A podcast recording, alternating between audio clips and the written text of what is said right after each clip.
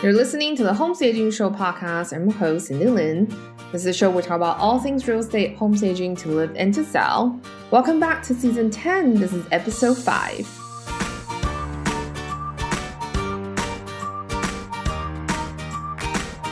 This episode is brought to you by SocialiteVault.com. Are you overwhelmed with the marketing your home staging business? Stop wasting time worrying or wondering if you're doing the right things. From social media to email newsletter that get attention of listing agents, Socialite Vault makes marketing simple and effective. You don't need a huge marketing budget. You don't need a huge audience either. You just need real marketing tools that work and the right sales funnel to deliver new leads, even when you aren't working. The team at Socialite specializes in marketing for home stagers. Get started today by going to socialitevault.com. guys, welcome back to our regular programming, the Home Staging Show, where we do full hour interviews with our amazing guests. So I hope you like my little experiment last week when we did these like little live streams and just sharing like really quick tips on different aspects of marketing uh, for home stagers. And I know there's a lot of questions. A lot of people submit a lot of questions. I mean, I think there are about 40 questions in the queue. So if I didn't get to your questions during this week's live stream, you can come on the free training next Tuesday on October 15th and ask your questions live. I'm going to be doing a free training on how to market your home staging business by sharing four key strategies I think really will work. And then also, I'm going to do a live Q&A afterwards. So in the past, when I do free training, usually runs about an hour and a half, two hours. So definitely don't be shy and come on and join us. If you haven't signed up yet, there is going to be a free replay, but only if you sign up. So I'm not going to send it out to our entire email list. So if you are interested, definitely sign up. And you can do that by going to stagemore.com slash free training. And one of the little experiments I'm going to start doing is doing like mini podcast episodes because a lot of you did send in marketing questions and there was enough time to cover it this week or in the free training next week. So we're going to have mini episodes that are start going to go live where I answer your questions basically one on one because I want to make sure all your questions are getting answered and they're going to be answered in the order of when I receive them. So yeah, um, that's going to be, I think, a really nice bonus extra for our podcast listeners. I'm really excited about that. So today I have a very special guest. I really love her energy and she's so good at shopping and she's really great at pulling the interiors together around. And she just has such a lovely personality. I just love talking to her but she does have a bit of a controversial like company name. So if you have children around, especially if you're playing your podcast in the car, you have a bunch of children in the background, maybe skip the introduction section where I'm going to mention her company name. So on today's show, I have Kate Dawson, and she's an interior designer who specializes in making homes look like a million bucks at a fraction of the price. Don't you just love that? Kate works with her clients to make sure their home brings them a sense of joy and excitement without breaking the bank. And she does this by working with items the clients already own and then curate great accent pieces from awesome stores like TJ Maxx, Home Goods, estate sales, and vintage shops. Kate strongly believes that our surrounding affect our well-being and has made it her mission in life to help families love their home. I just personally love that because I truly I see that in stage homes as well because it's all really about how we live in our home and then it can impact us like affecting us our emotional well-being and also how productive we are or physically how well we feel. So i think it's a very important strategy to make sure that you love your home and it's bringing you joy. And so she believes that changing your home can change your life. So you want to surround yourself with beauty love and laughter. So if you're not sure how to do that call kate at decor whore all right. So without further ado, let's start the show. Hi, Kate. Thank you so much for coming on the show. Can you tell us a little bit about your background and what services your company provide? Sure. And by the way, thank you for having me. So, my background is actually as an actor and a singer. Um, however, I have done interior design my entire life as just something that I've always been passionate about. My mom always was a decorator for friends, never professionally. But um, as a young kid, she always encouraged me to decorate also. And so, as early as I can remember, I was always giving myself design challenges like with my dollhouse or Barbies or things like that. So, I am completely self taught. After my son was born, he's actually seven, um, I was disenchanted with living the performer life and I started to just get more and more into decor. And basically what happened was someone asked me if I would help them and I said, okay. And I'd never really helped anyone other than myself. I mean, they asked if I could help them and they would pay me. This was the first time someone paid me. Um, I'd always helped friends along the way. But um, we did it and she loved it. She was thrilled. I put up before and after pictures and people loved it. And so that's really how it began. That's how my business began. And it's just spread from there from people seeing pictures or referrals. But what I what I specialize in is taking what you already own, like like working with what you have, coming in and seeing all of the options and then recommending ways to arrange it, which pieces I think you should keep, which pieces I think you should um, replace. And then I'm all about bringing in awesome accessories that I find anywhere from TJ Maxx, Home Goods, HomeSense, Wayfair, eBay, Craigslist, estate sales. I I found stuff on the street. I am a treasure hunter, so it is it's just like the thrill for me is finding cool stuff and making it into a room that's beautiful and unique and reflects the client. That's amazing. I always love and admire people with ability like that because I think treasure hunting sounds very exciting, but it's actually quite a bit of work. Like you have to do a lot of legwork to really know your market and where to buy what.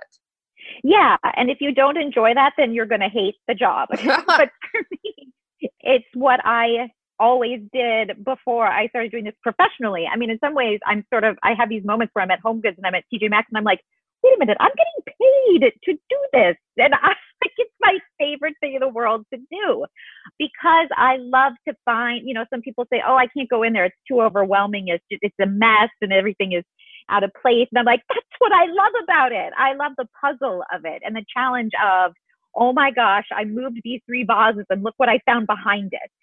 So if you don't have a passion for it, it's really not going to be fun. But for me, it never stops. I mean, every time I look through a catalog, every time I am online, and I go to a lot of online stores, so I get a lot of you know notices where oh this website you follow just has this new chair or has this new um, artwork or whatever. It never stops, and I'm always working with you know anywhere between five and ten clients so I look for all of them. Um, it all overlaps. That is amazing. And so, what is your approach when you're working with clients on their projects? So, the first thing I do is I have a conversation with them on the phone just to get a sense of what it is they want. Like, if they are saying, you know what, I just want to freshen up the room, I just want, you know, new throw pillows and just something to liven it up, then I do an hourly rate. I, I do want to come to the house and see it though and see what they have already to make sure that we are picking cohesive things. But I don't do that as much. Mostly I do full on transformations where we have a conversation on the phone and then I book a one hour consultation where I come to their home. Um, I, char- I do charge for that because right then and there, I'm going to start giving a million ideas. I'm already going to start saying, I would rearrange it like this. These are the things I would keep. These are the things we could replace. The other thing I do is I send them a questionnaire and it asks a bunch of questions just about their life, I want to know what they do. I want to know what movies they love because of the uh, in terms of what what the look is that they love. I want to know who their style icon is. I really want to get in their head. I want to know their favorite quote. It's just a questionnaire for me to get into their head and to figure out what it is that thrills and excites them because I want their home to thrill and excite them. I believe our surroundings absolutely affect our well being. So I'm very passionate about this. So it changes your life. So I want to transform people's homes into the home of their dreams so that they can live their best life. So after they fill out the questionnaire, I then go to their home, and that's when the work really starts. Once, um, uh, well, actually, I'm sorry, I, I should back up a second. So I do the consultation in home, take measurements, take before pictures, and that's how I then determine what my fee will be because I can't determine it without seeing the space. So then I'll send a proposal. And basically, if we go forward, then that'll be the deal. Um, if they say, you know what, it's I feel like I can do it on my own after all the ideas you gave me. I'm like, awesome. You know, I, we had that hour together. Go for it. So I also asked them to put together Pinterest boards. I asked for at least 20 pictures, and some people are very reluctant to do that, uh, which is interesting to me. But that cuts out so much guesswork for me. And also just make the process faster. And everyone wants to see results quickly. So I always say that's going to help me the most and get us going the fastest at the fastest pace. That's amazing. So, how do you go about sourcing for your client's project? Because they probably have different objectives and they already have stuff in their home. So, how do you decide what to put into their home? Well, once I have seen their Pinterest boards and actually been in their home and they've filled out the questionnaire, I have a sense of what it is that they want to be surrounded with. And then from there, it just all comes from me being out and about and what I see. I mean, I hit TJ Maxx and Home Goods and Home Sense three or four times a week. And I just find things here and there that I know are going to work for this client here or that client there. I know the color scheme. I know that they need artwork for over the console in their living room. The sourcing honestly never stops, including eBay or Craigslist, or I just, those are just things I look for. And if I see an antique shop, I go in there, garage sales and estate sales. I'm sort of always sourcing. And sometimes I buy something that I don't know specifically what client it's going to be for, but I know it's an amazing piece and it will get used at some point. You must be very good at tracking all the receipts. oh my God. I have a bookkeeper. I have a bookkeeper, which changed my life because, you know, I'm a creative type, so that is not my thing. So I've gotten very good at sending them to her. That's great. And so, how did you become so good at sourcing products for your clients? You know, I think it's from my own desire and um, passion for finding great deals and finding hidden treasures. Because it's something I've done my whole life. My parents were antique dealers when I was growing up as a hobby and antique collectors. So I started going to antique shows with them when I was five. I started collecting things at five. I started, well, and I still collect vintage costume jewelry. I have a very extensive collection of that. But the thrill for my mom and I, I mean, we would take these weekend trips where we, I grew up in Illinois, where we'd drive to Chicago and just hit antique shops. And it was just all about finding the hidden treasures. So it's just been what I've done, I, always something I've done. So I don't know how exactly. I think that it was sort of born into me. It's in my blood, but it's something I've done my whole life. And I, I am better at, I mean, I don't take as long now in a store as I used to. So I would say over the years, I've gotten even faster at spotting that hidden gem. That is so cool. I had no idea your parents were antique collectors. That yeah. must be very oh. thrilling. They, yeah, and it's actually hilarious because so I like to, my husband and I, um, I have a lot of stuff, as you might imagine, uh, as an antique collector. So there's always a little bit of a joke in our house that I'm a hoarder with impeccable taste.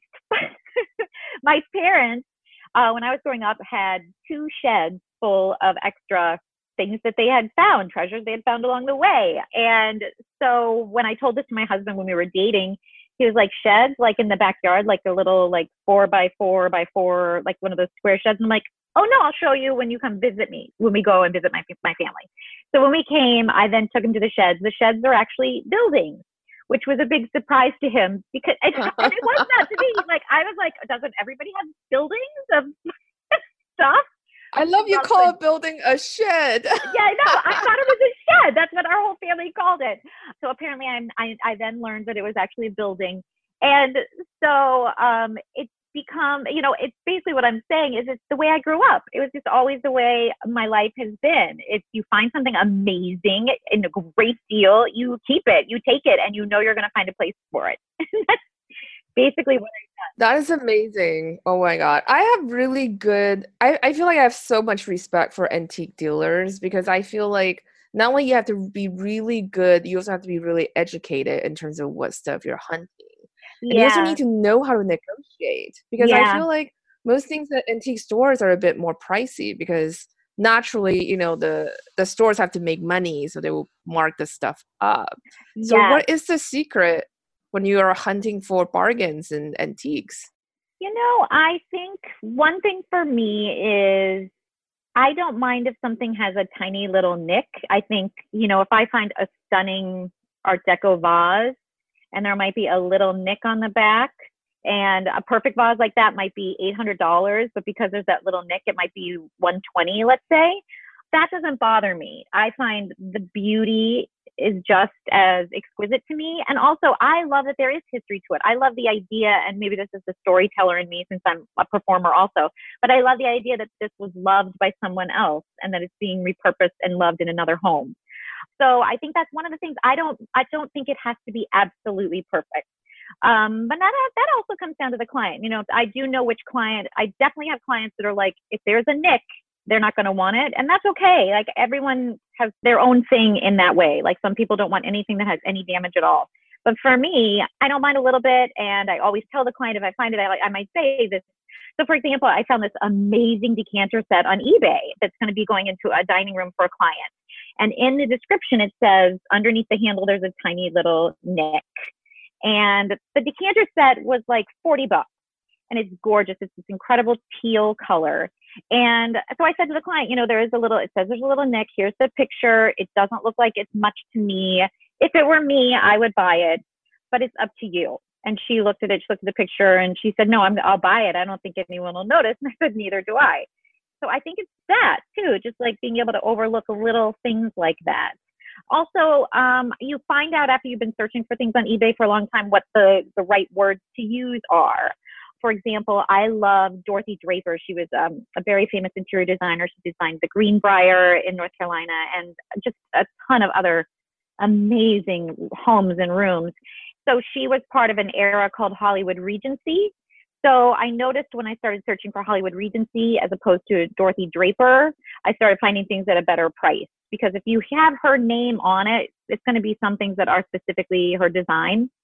But you just start to learn little tricks like that so that you can find the items that are inspired by uh, whatever the era is or the person is, but don't have that name brand. And I'm all about like the non name brand that looks name brand. That's awesome. I love that. That is a really good trick, actually. I think do people do hang up on that name brand yeah. thing? I'm actually in Stockholm right now, and I'm shadowing a friend of mine who's a photographer for interiors, but she also Ooh. shoots antique, like Scandinavian and Danish modern furniture. Oh my gosh, I love, and, I love that era. I love Danish yeah. work and and everything, right? Oh, and the mid-century. Yeah. But oh we're discussing, yeah. But we're we're talking about how a lot of Swedish people, when they have money, they buy the very recognizable brands because, mm-hmm. in a way, it's already everyone approved. That means that you have taste. Yeah. Um, but in a way, it's kind of a boring way to decorate because you don't really necessarily understand the history behind it or the ideology behind those design. You're simply buying it because of the brand. I agree. I think you know i i really try to encourage my clients to put together the pinterest board because i really want the place to reflect them and i don't want it to reflect their idea of what great design is or something like that so i try to encourage people to not be hung up on a name brand. But I also, you know, for, for what I will do if I know someone really likes a, a name brand, for example, I love vintage rattan furniture. Like I'm obsessed with it. And it's become very popular in interior design in the last couple years. But I like the vintage stuff, but it's very Anthropologie looking. So if I know a customer has a certain love for, let's say, Anthropologie, I will drop the name when I send them a picture of it. I'll say, check out this, you know, I just found this little cool rattan table. So Anthropologie, what do you think? And then they have a frame of reference and then it sort of clicks for them and they're like, oh yeah, and it's only 50 bucks as opposed to 500 at Anthropologie. I do think there's there's it's very useful to have um, to be able to refer to a brand, but then when you can find it at a lower price, then the throw you know the client's thrilled. Yeah, and the funny thing is, a lot of stores like Anthropologie and Restoration Hardware, they're basically copying the designs off of vintage and antiques. Yes, totally. That's the thing. I don't actually understand the Restoration Hardware thing at all. I don't understand it at all. I mean, look, any interior designer can take you there and show you a twelve thousand dollar couch, and I will if that's what you want. But there's so many awesome sofas at so many other places. I got my sofa on Wayfair. You can even get sofas at HomeSense, Home Goods.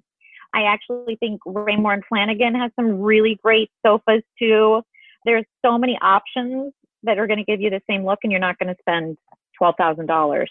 Right. Yeah. I think that's that's the thing with brands mm-hmm. because in a way it's there's like a perceived value even yeah. though the actual value of it might not be as high as you know other items were not the same brand my mom loves jewelry mm. and then mm. so she looks at a lot of catalogs and you know, not that we can afford a tons of them, but it was interesting because you know, you walk by store windows like Cartier, you know, these yeah. like very famous jewelers, but we're talking about the actual value of that watch, for example, or that the diamond earring from Cartier. Yeah. You can probably find the same stone at a fraction of the price yeah. and have a better setting. But because Cartier, it's going to sell more on an auction. Yeah. Oh, absolutely. It's yeah, there's a huge markup for a brand. I mean, that's actually how vintage costume jewelry became so popular was because, you know, it really gained so much popularity during the war because people suddenly couldn't afford the high end jewelry. And so brands like Kenneth Jay Lane and Trifari and Coro and all these other brands started making really good costume jewelry that looked real, wasn't really, but Trifari did a lot of Cartier knockoff styles. That was smart marketing back then yeah, it's so interesting to see the history of brands and how they get developed. Yeah. So, in your experiences, you must go to a lot of clients' homes. So, what are some of the common mistakes that you see them make when it comes to shopping for their home? You know, I think that the biggest mistake, and this is a hard one because it's different for each person, but overall, I'd say the biggest mistake is furniture arrangement. They just don't have any idea how to arrange the furniture to really to really maximize the space of the room and also to give it the right energy flow. So, what are some of the things that you think can help them to correct those mistakes? I think it's really important to think about logic in a room. For example, if you have a fireplace, you want to be facing the fireplace or you want something facing the fireplace. But, you know, sometimes I've seen and look, we there are a lot of old houses in the area we live and some of the some of the floor plans are a little challenging depending on where the fireplace is. But um, you don't want to have something facing away from the fireplace, for example. Uh, you want to really figure out a way to keep that open to the room. I think the other big mistake is people will just hang one picture on a wall and nothing else. You know, you can't just like for me. I mean, a, just a picture on a wall just looks so lonely, and it also is usually hung too high. Most people hang pictures way too high. Uh, also, it's usually, as I think I just said this, in the middle of the of the wall, as opposed to a little off center, or somehow it's related to another little vignette in the room. Like there has to be logic around it. Like this is a little reading nook or something, you know. So this has a little table and a little lamp and a little chair and some artwork above that. I would also say to make sure you you have it as open as possible, so that there's not big pieces of furniture in the middle of the room that are hard to walk around. You need to make sure that there's a pathway to get through to a doorway if there if you if you need to get through. So really, it's just some logical things like that. Uh, and for me, like making sure that the energy flow makes sense so that you're not blocking it. Some of that has to do with feng shui, and I don't, you know, not I don't know if everyone's into feng shui, but I really will feel like energy blocks if I'm in a room and the couch is facing the wrong direction. And what about colors? Do you find a lot of times people are maybe scared of using colors? Yeah, what I find is either people are terrified or they are a little bonkers with the color. yeah, there's like no uh, middle ground. It's either or. Yeah. It feels like. Yeah. Yes, I mean there. Don't get me wrong. I've had a couple. Uh, I, I have actually had a number of clients who really were doing a pretty good job and just needed that extra encouragement or um, you know just a little bit of extra i promise you this will look good.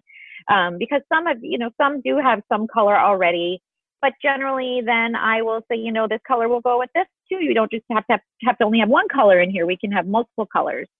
Yeah so but then there's another house actually um, that i saw uh, we were shopping we were looking for a house to buy and the wall color in this house was crazy. And I, you know, there was half of me that was like, you know, I got to give him props for not being too scared, but wow, these are bright colors. and what are some of the things that you see people doing wrong when they're budgeting for redecorating their homes? I think probably buying a name brand just because they know that that means it's good. Honestly, I would say that's the biggest thing because I had a client call me and they said, I found this mirror at such and such store and I bought it. I want it for this room and I love it. And it was like $150. And I found virtually the exact same thing at Home Goods for 20 bucks. But yeah, I do think that there that it's the brand thing, exactly what you said earlier. Oh, it was at this store, so I know it's good. Yeah, sometimes a lot of times I will buy things on sale. You know, because Anthro has really good home sale. Same thing with. I Pottery just bought two Barn. chairs. Oh, really? Oh, Yeah. lucky. And I'll actually leave the label Anthropologie on it and I'll just tear off the sale part. Because I do think sometimes clients is like, are you gonna put all like IKEA stuff in here? But the thing is, sometimes IKEA has actually really nice, beautiful, very good design looking stuff that you can hmm really use in the home that doesn't look like IKEA at all. And so I think a lot of it is perception. And we even have code words on job site in case clients are around. Like, I'm not gonna tell my sister be like, "Hey, can you tell the guys to bring the IKEA table over? We're gonna have a code word for that brand, just so like clients know Right. it's from IKEA, kind of thing." So yeah, Yeah. Yeah, no, that's a good point. Um, it and it yeah, it depends on, you know, some clients actually get really excited if they hear that that you got it at Home Goods or Home Sense because they love the discount, but they're not going to go tell their friends that yeah, necessarily. But I but I do like that. I, I bet there are the clients, you're right, who they, you know, they don't want to know exactly where it was sourced. They just want it to look great. yeah, exactly. So, is there a right way for homeowners to figure out how much they should budget when it comes to their design project? That is such a tough one too, because it is so subjective in the end what they do and, and don't decide to purchase. But I think it, and it also depends on how much they want to do for the space. If they want a real overhaul and they want to do it in a budget friendly way, I think they still need to realize it's going to cost a couple thousand dollars. If you just want, you know, I just want some new throw pillows and new lamps just to freshen things up, you can do that for a couple hundred bucks but it really depends on the scope of the job and how much change they want. You're right. And I noticed that you use a lot of colors in your work. So, how do you use bright Yeah. colors without making the home feels very young or immature, like a teenager did the room? I think that comes down to what the item is. So, for example, I did an office with this amazing turquoise chair. And the chair, though, is very sophisticated. It, it's the, the design of the chair does not feel juvenile at all. I think you can use bright colors and easily keep it elegant. You just have to be selective with what are the items that have that bright color. I think that's a really great answer. And so, how long does it take you to shop for your clients? Like, what is that process like before you decide what you're going to buy? Um, well, for the larger items, I always send them ideas. You know, if we're getting new sofas and chairs and tables, I will find different options online and send them to them and say, these are the three, you know, these are the three sofas that I found that I think would look great. I mean, I usually, we usually always start with either deciding what the wall color is going to be or what the rug is going to be. Or I'll say, what is the main item you want to replace? Like I had a client who said, I just want, I hate my couch. I want a new couch. And we can, we can decide from there what the rest of the design will be. And they said they wanted a bold colored couch, which I was like, awesome, because usually people are like, I want a beige couch. So we picked this stunning reddish green. I'm sorry, not reddish green. That would be really strange. Uh, bluish green, like a like a teal, but almost, but more green than blue sofa and we ordered that and basically we were like okay so that's the inspiration. So once we went from there we then went to the rug and we found this amazing rug that had different colors teal in that but also had some pinks and blues. And then the rest started to come together. So i would say the beginning in, in the beginning those selections take a little bit longer just because they're the bigger items. That usually can take a week or two depending on how quickly they make a decision uh, this client actually made the decision within a week, so we got moving pretty quickly. But I just put the the few options together, send them, and then they can pick from there. That's great. And I was just curious, do you ever buy wholesale? I have many wholesale markets, but so far, I'm, I'm sorry, accounts. But what I have experienced so far is the wholesale prices are usually more than they are on Wayfair or, you know, if it's high, high end, obviously I could save money for the wholesale, but my clients tend to be regular people who want to have a beautiful home, but don't have a million dollars. So I've bought a few things, pillows, things like that, but the furniture I haven't done much of because they usually also have an initial buy. You know, you have to have a minimum like of an eight thousand dollar order or something to get a bunch of their furniture. Right. So I haven't had a job big enough yet to to need that. And I know you source vintage and secondhand. So do you have any suggestion for newbies on that? I think estate sales are a fantastic place to find things. I think that a lot of people think that estate sales and garage sales are the same, and they're really estate sales are so much better than garage sales. I also think that people don't use enough books, like colorful bound books. Books are an amazing decorating tool. Uh, you can use them to have different levels in your bookcases, and just and that's just interesting. Um, they're just interesting to look at. So I always get books at garage sales because they're usually cheap. And I, when I say book, I mean like a hardbound book or coffee table book. Um, and let's see, I think also if you if there's something you're interested in and you know exactly what it is, I check Craigslist every couple weeks for certain items that I always am on the lookout for. And just sort of patience and enjoying the enjoying the hunt.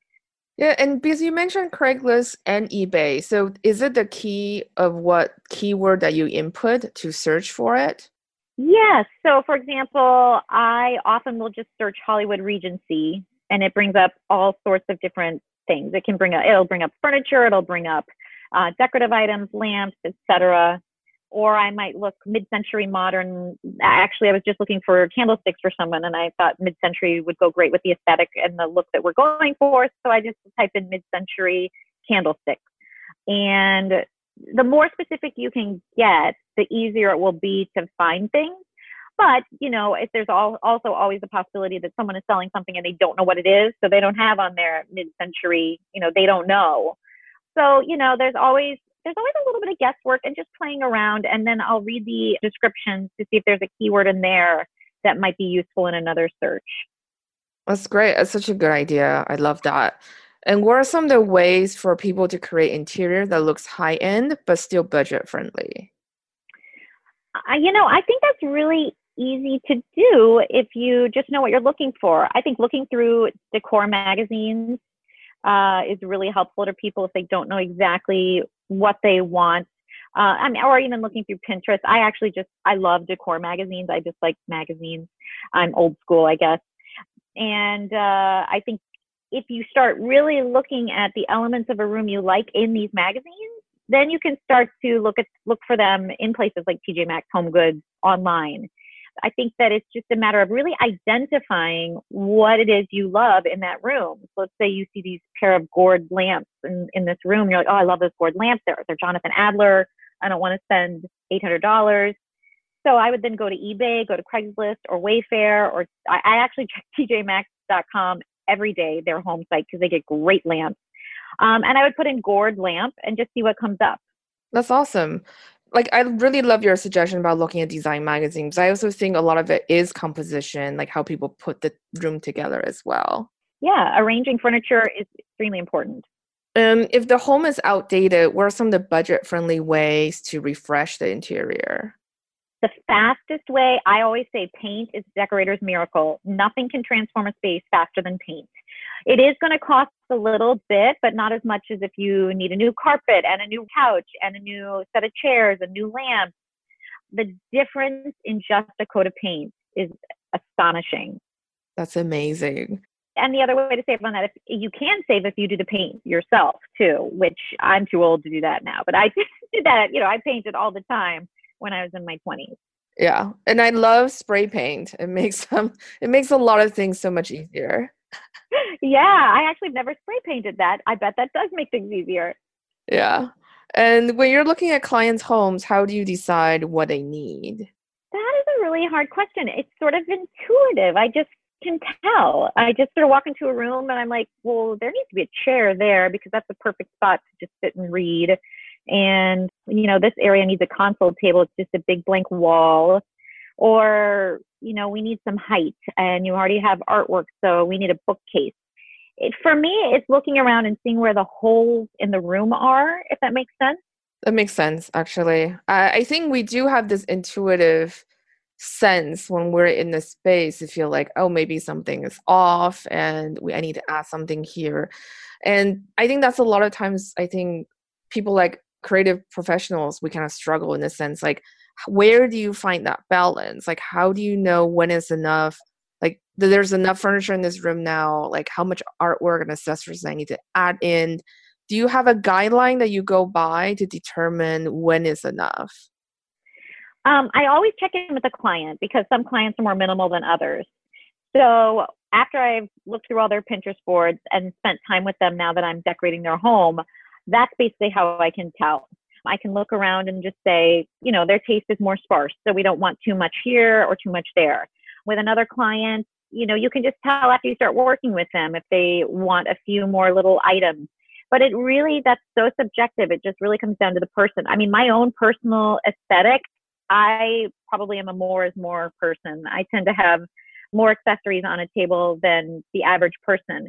But I know that's my aesthetic. So I am very careful when I decorate someone else's home to tune in to what it is that they like.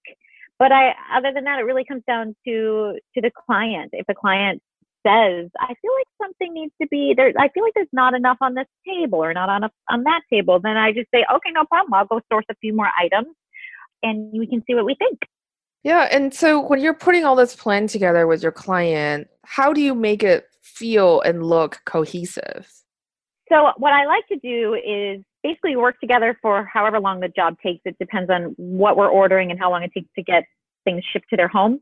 But then I like to do a reveal day basically. So I just did a couple of these actually this week, and I have another one tomorrow. I call them the transformation days. And I go with my handyman, and everything, all the little items have been ordered. And uh, these are just the the little items, the zhuzhing items is sort of what I call them. So the paint's already been done, the wallpaper's already been put up, the furniture is there. But now it's these last elements that make all the difference. So I'm going to go in there and I'm going to hang all the artwork and I'm going to position all of the lamps and the tables and picture frames and dress and style the bookcases. And I usually spend about two or three hours doing that. For example, on Tuesday, I had a client, she had a huge bookcase in her family room and it just had no style really. And so I went in with all sorts of objects that I had curated from Home Goods, et cetera, all those places. And then I spent the day setting those up while my handyman also hung mirrors and artwork that we had ordered that hadn't been hung yet and built a few tables that we needed to have built too that we got from Wayfair. But I really tried to do sort of a before and after, and I, I don't let them into the room for a couple hours. And then I let them come in after I've placed all the pillows and just done all the last minute, almost like the seasoning of the room, like the salt and pepper of the room, or, you know, um, I've added the Parmesan cheese to the pasta. You know, it's just that last element that suddenly brings in the warmth. And, and I really think a, a feeling of design and like, oh, someone lives here that's great. And do you come back to refresh or you work with them? Maybe they're changing it up or it's a different season, they want a different color palette. Do you do something like that with them as well? You know, I'm always, if anyone ever calls and wants help, I'm always available either to do a room or to do some sort of hourly arrangement. Absolutely. You know, sometimes, let's see, I'm trying to think. Oh, well, I was speaking with a client the other day and she was saying something about, she was thinking about having a dinner party and she didn't know how to to do the table on the at the night of the party because you don't you don't have your table set all the time. You do if you have a party. And I said, well, if you need help with that, you know, you can hire me hourly, and I'll come in and I'll dress your table. So yeah, I mean, it's I I am happy to do any sort of job like that. That's great. I just love it. I think there's so much potential in this. There's so many different situations and ways to help clients to achieve their goal for their home. Yeah. And I mean, for me, the thrill is just seeing the joy that they have when it's been, I mean, I said this earlier, and I don't mean to be repetitive, but it changes your life when you love your home. It just does. And I've done several offices uh, over the last few months, and I will still get texts saying, I love to work now from home because I love my office. I'm inspired. I'm organized. I'm excited and my mind feels clearer because everything in my space is clearer.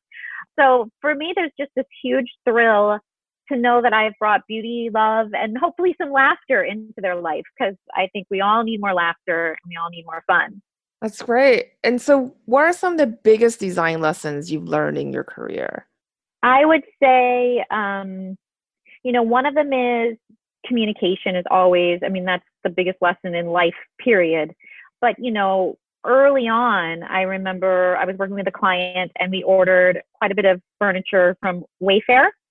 And, you know, to save money on Wayfair, you can have it come and assemble it yourself. And um, for whatever reason, this client didn't understand that. They thought it was going to come assembled. And uh, you know, it's just little things like that that I realized, oh, okay, so that person didn't realize that Wayfair, you know, that's why you're getting it for 300 bucks as opposed to 1200 because you're actually going to be doing that work. So getting really clear about, you know, these are ways I like to save money. These are ways I can save you money. But if that's not something you want to do, I have a handyman who can build the furniture for you if you want, or you can pay Wayfair because Wayfair actually has an option where you can ask for it to be completely assembled and you'll pay more for it. But just communicating things like that, like really understanding, okay, here's a way you can save money, but it does require then you have to do a little work. So things like that, just that type of really clear communication. Oh, I think the other big one also is just I, I always say this to every client, you know, we're ordering online, there's always an element of risk. Like I think that blue looks perfect, but is it going to be a little different when it gets to your home? It's possible.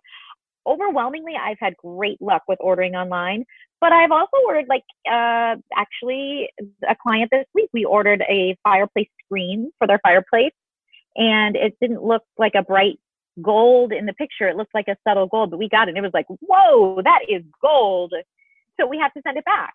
But the thing about that, yeah, you're gonna have to spend a little money to send it back, but you're still saving in the long run because you're not buying, you know, so you have to spend, let's say, 20 bucks to send that back. Or even like when I bought my sofa, my sofa had, if I didn't like it, I could return it for 75 bucks.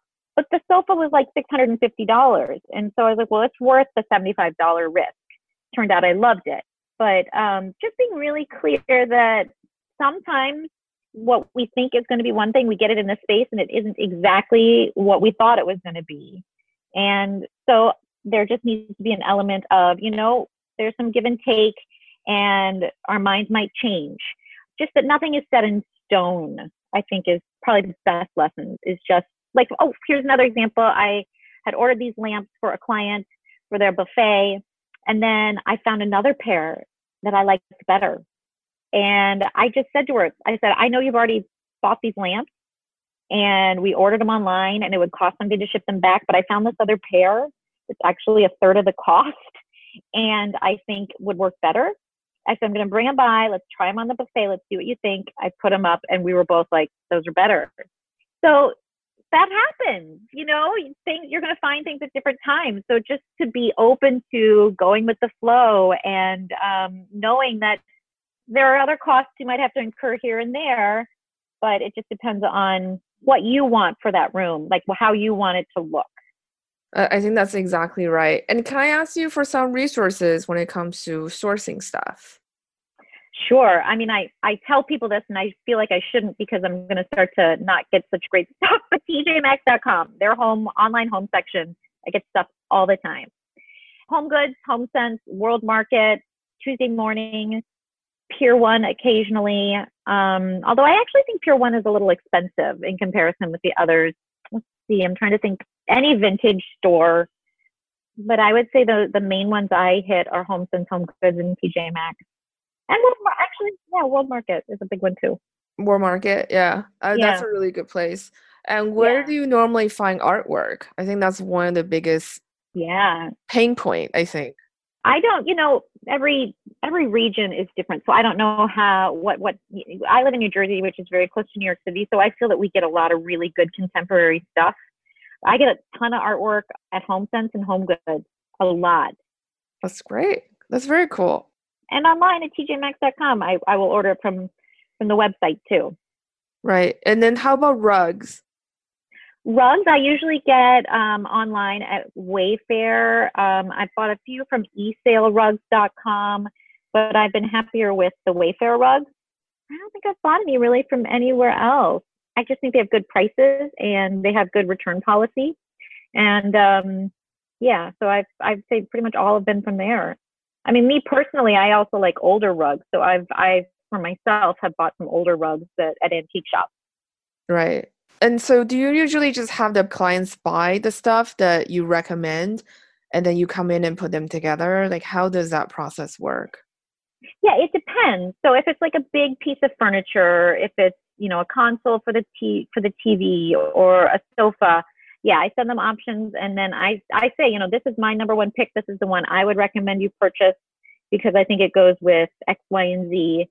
and then it'll get delivered and then we wait for a bunch of things to be delivered. So for this client this week on tuesday we ordered three new chandeliers we ordered a mantle to install on her fireplace and artwork to go over the both mantles. She has a mantle in the dining room and the living room.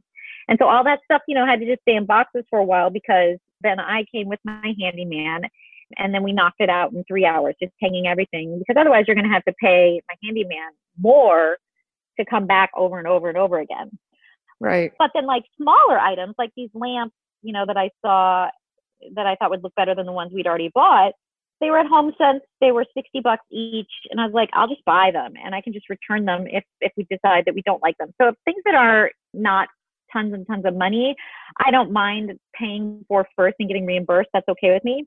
And anything I physically bring to a client's home, I also charge. I have a sourcing fee on those. Right. That makes total sense. And do you ever recommend for them to repaint or get rid of certain things in their homes? Yes, absolutely. Um, a friend of mine, I, I repainting is a big thing, especially for um, a lot of the old homes here that have a lot of wood paneling or um, wood molding. I'm working with a client right now who has uh, a house probably built in the 1920s, and all the molding is the original wood, and it's it's beautiful, but it's not contemporary. It's not what we're seeing anymore. And so my first recommendation was I would paint all of the trim white. We're going to do that. We're going to start next week. And I think that that's just one of the best ways is is just to paint. Uh, it just makes such a huge difference. Wait, did I answer your question? No, I think that was perfect. But I was wondering, like, what if you come in and the client has, like, for example, if they have like a super strong accent wall, like a bright orange, is that something you will ask them to maybe tone it down? Like, if you see it as a problem for the overall plan? I ask them if they want that. You know, basically, I say, what are the non negotiables of this room? And I do that with every room and every client. For example, like I just bought this couch. This couch must be used no matter what. Or someone else, you know, I have this bright orange wall. I will not paint over it. You've got to make it work. And I'll just say, okay, I understand. And um, I, I will. It, it won't necessarily be my taste, but that doesn't matter. I'm, I'm decorating for them. That's true. And do you find certain colors harder to work with? Hmm. No, not really. I love color, as as you said, and you noticed. I would say of all the colors I use, not as often is probably like a bright, bold red, because to me it just is too holiday. It just it, immediately I feel like it's holiday time if I see red. I don't mind burgundy or pink or a cranberry, but like fire engine red, I now that I think about it, I very rarely use anything that's bright red. Right. And so our interview is coming to an end. And what is the number one tip you're going to give the homeowner when it comes to sourcing and decorating their home? My number one tip I would say is try it. If you can return it, you can change it. Just try it. I think that that's the big thing is people will say, well, I didn't know. I thought, well, maybe I should go with this, but then I thought maybe I should go with that. And then I just got so, so overwhelmed and I didn't know what to go with. And I was like, well, just pick one. Like I thought I should maybe get orange lamps. Well, go get orange lamps. Just try it and see how it makes you feel. It can be returned. Nothing is permanent in home decor anyway. Even wallpaper. I mean, you know, people are like, oh, I don't know. I don't know if I'm going to like it. And I, I say, I promise you it's going to be stunning. And the worst case scenario is you hate it and we take it down. Yes, that will cost a little bit of something. So you have to weigh that out for yourself, but you also have to really realize like, you know, this is home decor. This is supposed to be fun. Let's like really liven things up. Yeah, I'm kind of glad that you mentioned wallpaper because it's making a comeback. So is there any tricks to picking the right wallpaper for the room? Like because it used to be everyone just do wall to wall to wall wallpaper, right? But that's Yeah, not the right, case right. anymore. Well, I will let me first say this. Wallpaper in my mind never went out. I have been obsessed with wallpaper always. um, but I will say that I totally agree. It's not the same type of thing. It's not like, oh, here's the dining room, every wall will be wallpapered. So whenever I have used it, I use it sparingly usually. So it might be one wall, an accent wall, or it might be, for example, I'm working with another client right now and she has just this really cool little alcove window in her living room. And so we're going to wallpaper just the alcove. And then we're going to take the, the background color of that wallpaper and use it for the rest of the room so that it's um so it's cohesive so it, it, it actually relates to each other but i think that i actually noticed this in a magazine recently i saw someone just wallpapered the area of their uh, the, above the mantle like just the mantle area so instead of a huge piece of artwork they just had cool wallpaper and i was like oh that's interesting i hadn't thought of that but yeah i think there's that the wallpaper has so many possibilities there's so many cool ways to have it really make a room more interesting and exciting.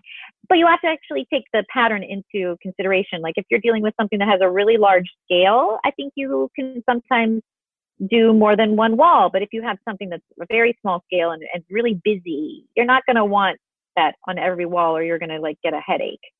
So it's just a matter of really looking at the at the paper and the design and weighing out, you know, how much can the eye take in. And that's great if people don't want to spend a lot of money, what can they do? Um, I think that if you just want like a quick refresh, I always recommend new throw pillows, plants. I think plants make a huge difference in a room. Paint, I said, but you know, again, that can get expensive unless you're doing it on your own. But I would say those are my three main things, and and pictures and how you're hanging your pictures on your wall. And you can get great pictures and artwork at TJ Maxx for, you know, 40, 50 bucks. And just have a couple of those, put them together. Just don't hang one picture in the middle of the wall all alone. That's great. So thank you so much for being on the show. I hope you have fun. My pleasure. I did. I had a great time. Thanks for having me. I really appreciate the invite. I hope I I hope I help and inspire some people out there. This episode is brought to you by socialitevault.com. Are you overwhelmed with the marketing your home staging business? Stop wasting time worrying or wondering if you're doing the right things. From social media to email newsletter that get attention of listing agents, Social Vault makes marketing simple and effective. You don't need a huge marketing budget. You don't need a huge audience either. You just need real marketing tools that work and the right sales funnel to deliver new leads, even when you aren't working. The team at Socialite specializes in marketing for home stagers. Get started today by going to socialitevault.com. So that's it for today's show. Thank you so much for listening. If you want to help and support the show, there are three ways to do so. You can leave a review and rating on iTunes. You can share the show on social media, or you can donate to support the maintaining costs for the podcast. You can make a donation through the show notes or on the sidebar of our site. If you haven't left a review on iTunes, please do so. This will help us grow the show and book more guests. If you have any questions, feedback, and suggestions, you can comment on the show notes. You can also find the show notes by going to staged4more.com slash podcast. That's it. Have a fantastic week and happy staging.